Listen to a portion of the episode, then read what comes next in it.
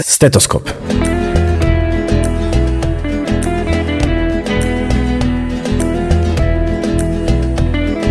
Evo nas u Nastavnom zavodu za javno zdravstvo Istarske županije, a sa mnom je ravnatelj gospodin Aleksandar Stojanović. Dobro nam došli, odnosno hvala što ste nas primili. E, dobar dan i lijepi pozdrav.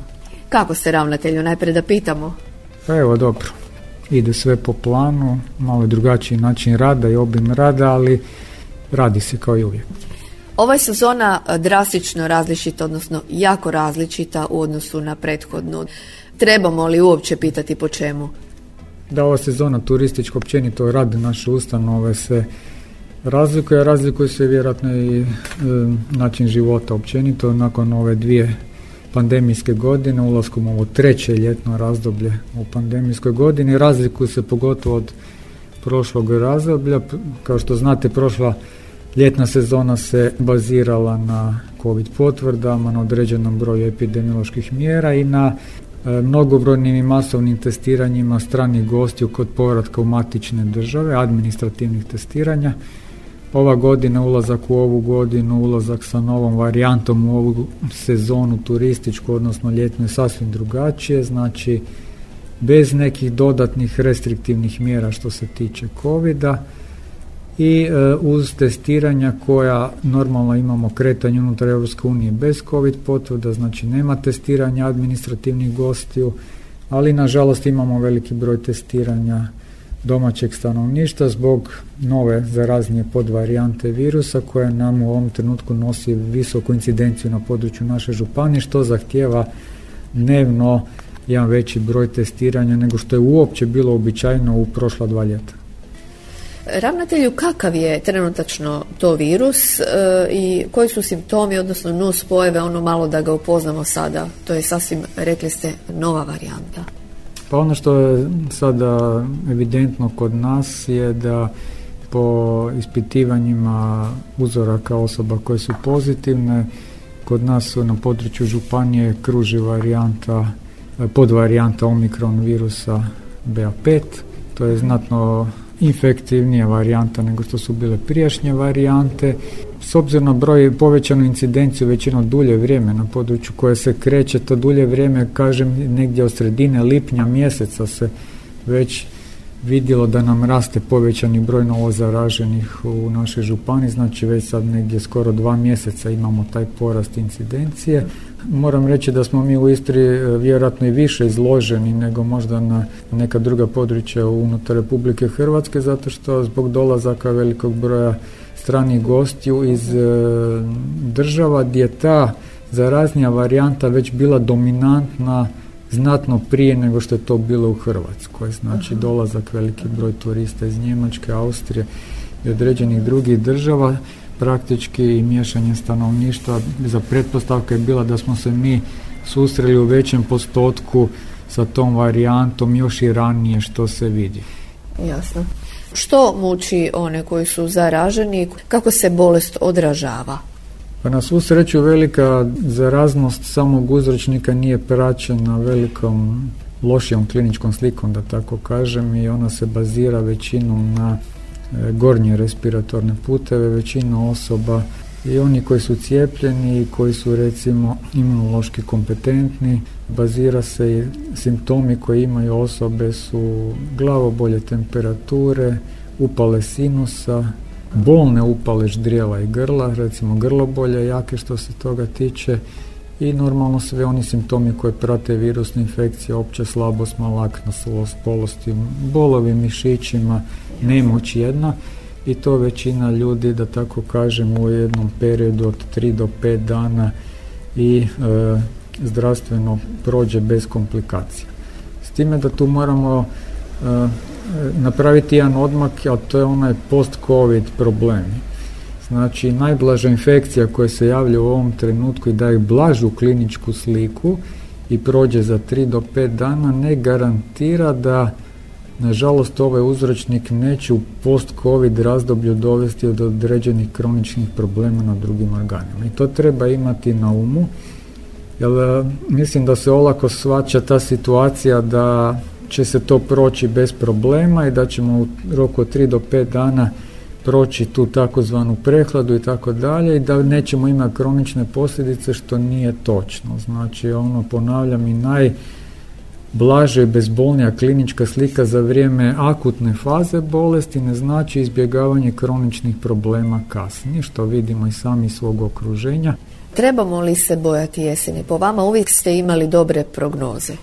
Što nas pa, čeka? mislim, sad bojati u ovom trenutku nakon dve i pol, odnosno skoro tri godine, ulazimo u treću godinu, ne bi taj termin baš koristio, ali recimo trebali bi znati prepoznati na vrijeme moguću ugrozu, odnosno opasnost koja nam donosi taj dio i trebali bi se postaviti ako se vidi da e, to ide u pravcu većeg broja, ako se vidi da to ide u pravcu loše i teže kliničke slike, postaviti sustav i donošenje određenih mjera koje će normalno zaštititi one najugroženije, one koje mogu da tako kažem lošije završiti. Znači u ovom trenutku nama je najznačajnije što se događa na južnoj hemisferi, Znači one stvari koje se događaju na južnoj hemisferi u ovom trenutku će se preslikati na sjevernu hemisferu ulaskom nas u zimski period. Znači ono što su doživjele države od Južnoafričke republike do Južne Amerike, svih ovih drugih u ovom periodu, Australije gdje je bila zima, mi ulaskom u jesen i zimu i prelaskom na sjevernu hemisferu, ti uzročnici, a i zbog e, brzog kretanja među populacijom i tako dalje, stanovništva, ovaj, imat ćemo tu presliku. Koliko je sad poznato, nema još u ovom trenutku javljanja novih podvarijanti, što se tiče, iako su mutacije neizbježne što se toga tiče. Ako će pratiti uzročnik e, ovaj obrazac ponašanja i mutacija, on ne bi trebao uzrokovati težu kliničku sliku. Znači zadnji obrazci ponašanja, da tako kažem, samog uzročnika sa omikron varijantom ide u pravcu zaraznosti, ali ne ide u pravcu patogenosti, odnosno lošije kliničke slike. Znači tu ne bi trebali imati jedan dio i mislim da bi bazično trebali dati sve zdravstvene mjere na dodatnu procijepljenost stanovništva, na zaštitu rizičnih skupina, na uzimanje dodatne doze koje će u sebi sadržavati i novi omikron varijantu u samom cijepivu. Dakle, to sam upravo htjela pitati. Nova doza zaštite, kome je namijenjena? Pa nova doza, docijepna doza, ona je namijenjena svima koji su se i cijepili do sada i onima koji se nisu cijepili. Znači, razlika između ovog cijepiva u odnosu na priješnje cijepiva da on sadrži u sebi varijante koje se trenutno nalaze u opticaju, da tako kažem, među populacijom. Prije se je u cijepivu nalazila varijanta koja je bila primarna varijanta na početku pandemije, sad je ova omikron varijanta u, u pojedinačnom ili mješovitom cijepivu i mislim da je to onda, ako tako nastavi se i e, sam dio što se tiče omikron omikron epidemiji, da tako kažem, u jesensko-zimskom periodu, cijepljenje sa tom vrstom cijepiva bi dao kompletnu zaštitu za razliku od ovoga što smo sad cijepljeni i ne daje nam kompletnu zaštitu zato što omikron se pokazao kao uzročnik koji vješto izbjegava određeni imunološki odgovor koji smo stekli prijašnjim cijepima, pogotovo nakon određenog vremenskog perioda. Da li će se primjenjivati jednom ili? Da, primjenit će se u jednoj dozi. Znači, I to koliko će trajati to? To bi bila isto kao što recimo imamo cijepiva, sezonska cijepiva recimo. Protiv gripe. Protiv gripe, tako influence, znači koje će se normalno pojaviti negdje kraj studenog mjeseca. Znači to bi bilo sezonsko cijepivo. Nažalost, ovaj uzročnik koji se do sad puno puta pokazao kao jako spreman izbjegavati imunološki sustav svojim mutacijama. Tu sezonalnost će pokazati nažalost ne samo za zimske periode kao što smo vidjeli. Prijašnje naša razmišljanja su se bazirala na razmišljanjima drugih bolesti koje je ta sezonalnost pokazala u zimskim periodima zatvorenim, hladnim i tako dalje. E, e, COVID infekcija se pokazala, odnosno sam uzročnik da može normalno uzrokovati bolesti za vrijeme toplih mjeseci i tako dalje. Znači tu će trebati pratiti njegove izmjene, ali cijepljenje bi bilo sezonsko. Ako nema izmjene, onda je cijepivo isto kao što je i ono je učinkovito. Jasno. Očekujete li možda veće gužve? Pa s obzirom na broj upita oko svega toga očekujemo. Naša županija je po procijepljenosti odraslih osoba na trećoj mjestu unutar Republike Hrvatske iza grada Zagreba i Primorsko-Goranske županije i s obzirom na interes koji je iskazan i pozive koje imamo prema službi za epidemiologiju, smatram da će biti veliki interes za to dodatno cijepivo. Ravnatelj u Zavod za javno zdravstvo ima puno djelatnosti, sve službe rade, monitorinzi. Pa da, evo, nama je to možda prva sezona ljetna nakon 2019. godine da, tako kažem, e, osim što u ovom trenutku se bavimo povećanom incidencijom samo covid sve ove druge službe rade sa jedan puni obim s obzirom da i privreda i turistička privreda i gospodarstvo radi punim obimom i svom sektoru.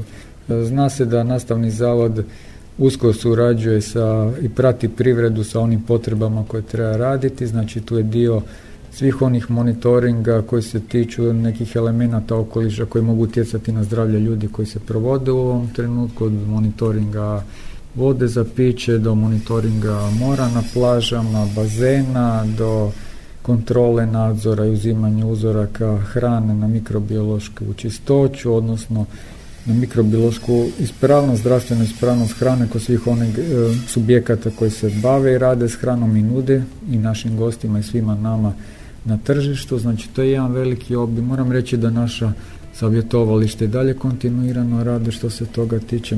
Jedan dio koji bi pogotovo naglasio je recimo i savjetovalište za mentalno zdravlje, gdje ima jako puno posla u cijelom ovom postpandemijskom dijelu se iskazao kao jedan veliki da tako kažem, potrebe i radom savjetovališta za mentalno zdravlje. Tu stvarno imamo jedan e, veliki upliv i potrebe radom sa lokalnim stanovništvom što se toga tiče. Znači sve u svemu e, moram reći da nastavni zavod znači na mnogo polja radimo u ovom trenutku, imamo neke nove projekte, tiču se za odjela za DDD koji provodi međunarodne projekte i nešto imamo drugo u planu.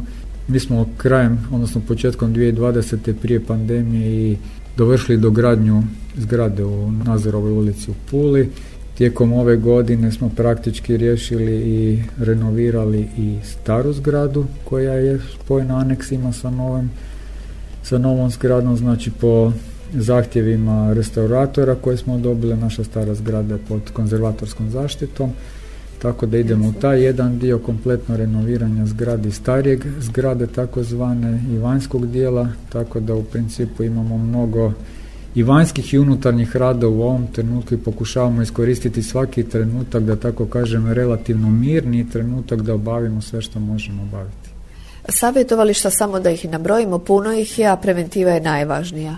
Da imamo savjetovalište za pravilnu prehranu, tu kod nas u Nazorove u Puli i u gradovima gdje radimo u suradnji sa Istarskom županijom i gradovima u našoj županiji koji financiraju dijelom rada savjetovališta Znači to savjetovalište normalno rade, rade savjetovališta za mentalno zdravlje i rade savjetovališta za spolno zdravlje mladih u određenim gradovima u našoj županiji koji također se financira dijelom iz e, programa Istarske županije, a dijelom iz samih gradova koji financiraju na svojim područjima. Ono što valja naglasiti je nastavni zavod e, ovdje u Istri ima puno e, projekata, odnosno i savjetovalište. Ovo je, čini mi se, jedino tako na našem području, ili? Savjetovalište rade i određene druge institucije. U principu mi smo to htjeli kroz jednu instituciju napraviti, pošto se bavimo tom problematikom, imamo kadar koji radi sa djecom i poznat je samim korisnicima i mislim da to ide jako dobro, pogotovo ide jedan dio što se tiče, ali on je već ustanovljen e, relativno duži niz godina, savjetovalište za pravilnu prehranu, mislim da smo to puno napravili što se toga tiče i vanjskih radionica i svega, izdavanja određene i literature i svega toga što se tiče savjetovališta za pravilnu prehranu. Savjetovalište za mentalno zdravlje. Imamo stvarno jedan veliki broj zahtjeva i tu mislimo i povećali smo broj kadrova, odnosno dio osoblja koje može pružati zaštitu u tom dijelu i usluge korisnicima i tu moram reći da imamo suradnju sa određenim vanjskim institucijama koji na svom području isto korektno obavljaju rade posla što se tiče mentalnog zdravlja. A savjetovalište za spolno zdravlje mladih je jedno savjetovalište koje treba tek dobiti puni zamah Jer je krenulo upravo u krizu. Nažalost je krenulo 2020. godine kad su škole u određenom periodu bile i fizički zatvorene i djece nije bilo i mi nismo imali pristup i dio 21. godine nismo imali pristup. I taj dio, nažalost, nije u punom obimu krenuo, iako mislim da je to jedno savjetovalište koje ima najveću perspektivu u ovom trenutku i može dati najbolje rezultate za naše najmlađe generacije. I puno je radionica odrađeno unatoč svemu e, pravilne prehrane, odnosno spravljanja hrane, zdrave hrane i kako e, odgojno-obrazovnih djelatnika, tako naravno i posredno same djece. Da, s obzirom i sukladno mjerama koje su u određenom trenutku bile propisane, tako smo se i postavili. Znači, bilo veliki broj web radionica, veliki broj prisustva kroz web radionice samog građanstva i roditelja i profesionalaca koji rade u kuhinji. Profesionalce smo iskreno rečeno pozivali u našu novu pokaznu kuhinju koju smo otvorili u novim aneksima Zavoda za javno zdravstvo gdje smo u određenom broju imali radionice. Mogu reći da gospodin Skoko nam je bio i gost i mentor kroz sve te radionice i zajedno smo određene i literaturu i spremili, i brošure određene su izdane, jelovnici novi su izdani što se toga tiče, znači jedan puni obim rada, da tako kažem, što se tiče ovog dijela savjetovališta za pravilnu prehranu. I moram pitati cijelo svi djelatnici kako se držite onako u globalu, primjerice evo ajmo ocjenom od 1 do 10. S obzirom na sve što ste ostavili za sebe i kako se sad držite? Gledajući sad u ovom trenutku rekao bih dobra osmica. A dobri ste? Bravo. dobra osmica, moram reći da je normalno bilo i kriznih trenutaka, da je bila pogotovo prošla jesen, početak je možda bio kakav je bio, ali recimo ono što je bilo najveći obim, pogotovo što se tiče covid je bio negdje e, prošla jesen 21. godine i početak zime i zima 22. godina. To je recimo jedan dio veliki obim rada, izuzetno teška slika je bila s velikim brojem, sa velikim brojem osobama i u općoj bolnici Pula i sa kontinuiranom presjegom i sa radom djelatnika iz različitih službi koji su se bazirale i pomagale službi za epidemiologiju. Tu je bilo dosta naporno i teško. I tu je bilo velikog rada i odricanja ljudi i, i da tako kažem žrtvovanja i privatnog života i boravka i svih vikenda i praznika i cijelo vrijeme u zavodu. I rada laboratorija koji radi 24 sata za molekularnu dijagnostiku koji dan danas radi 24 sata moram reći za testiranja Znači i dalje imamo jedan dio, ali pošto smo prošli neke teške trenutke, zato mogu sad reći da smo na nekoj solidnoj osmici svemu tome, jer puno toga teškog je prošlo i napravilo se jako dobro i mislim da ljudi imaju određeni dio i samopouzdanja, iskustva i da znamo odgovoriti na neke izazove u ovom trenutku puno bolje i lakše nego možda i prije godinu ili dvije godine. Hvala vam najljepša ravnatelju na svemu, na ovom razgovoru i što ćemo još poručiti našim slušateljima osim ne treba e, ni spominjati da mjere zaštite i dalje vrijede. Pa, slušateljima bi mogli poručiti da normalno ako svih svojih nedoumica i nekih pitanja slobodno nazovu i moram reći da naši telefoni call centri zavode i dalje rade i call centri za savjetovanje, ne samo sa ovih savjetovališta koje smo spomenuli, nego i ne za neka druga pitanja koje imaju svi naši podaci i svi naši call centri su na našim web stranicama, mogu se nazvati. Ako imaju neko nedoumice, moram reći da kao i prije, tako i sad, pogotovo u ovim teškim trenucima koji nisu samo vezani možda za pojavu određenih zdravstvenih kriza i bolesti. Mi vidimo da se nalazimo u ovom trenutku u jednom svijetu koji ulazi ili je na ulasku neke ekonomske krize i druge stvari, jedno odgovorno ponašanje ljudi, odgovorno ponašanje i prema sebi i svom zdravlju. Moramo postaviti tako da sami budemo kao prvo odgovorni prema sebi i da onda od zdravstvenog sustava tražimo sve rješenja koje zdravstveni sustav može dati sve savjete i normalno ono za šta smo mi tu postavljeni da riješimo određenu problematiku ljudi, ali ono isto što je osnovno jedna osobna odgovornost, odgovornost prema svom zdravlju i normalna komunikacija prema zdravstvenom sustavu. Ja jesam za to da iskomuniciramo svu moguću problematiku i da kao ustanova koja jesmo na našem području naše županije radimo određeni dio djelatnosti jedini na području naše županije, da to radimo na najbolji mogući način i otvoreni smo za i dodatne sugestije i načine komunikacije.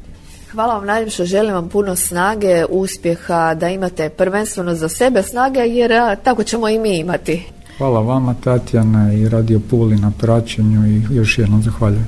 Lijep pozdrav. Hvala. Stetoskop